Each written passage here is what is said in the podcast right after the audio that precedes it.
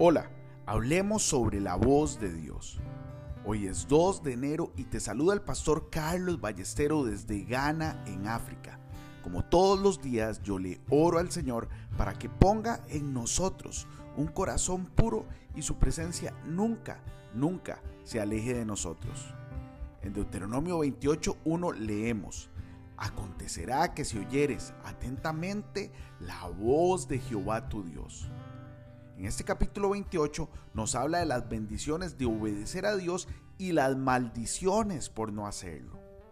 Hoy te quiero recomendar leer y meditar en 1 Corintios 14 del versículo 6 al 11.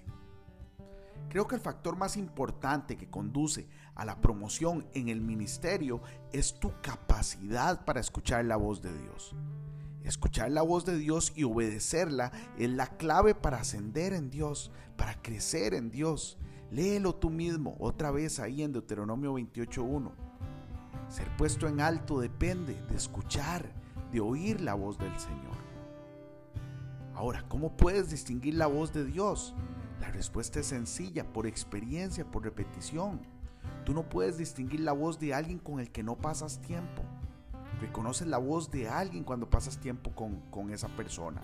Ahora la pregunta que te tienes que hacer es, ¿estoy pasando el suficiente tiempo a solas con Dios para reconocer su voz?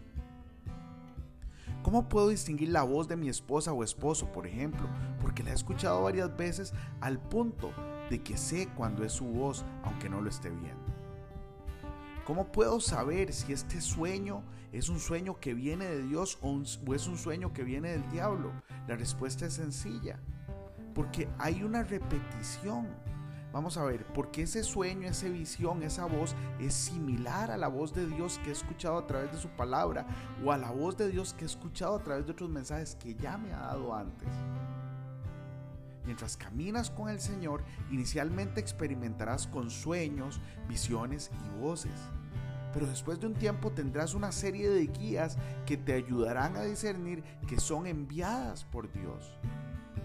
A partir de entonces tendrás que estar muy atento a esos sueños, visiones y voces similares para obedecer lo que el Señor te quiere decir, para ser guiado por Él.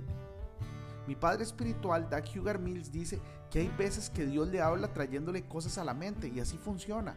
Una noche dice que el Señor le habló de un pastor de su iglesia y a menudo él sabe cuando el Señor le habla de uno de sus pastores porque siempre es el mismo tipo de voz, el Señor habla de la misma manera y le hace a él fácil reconocer su voz.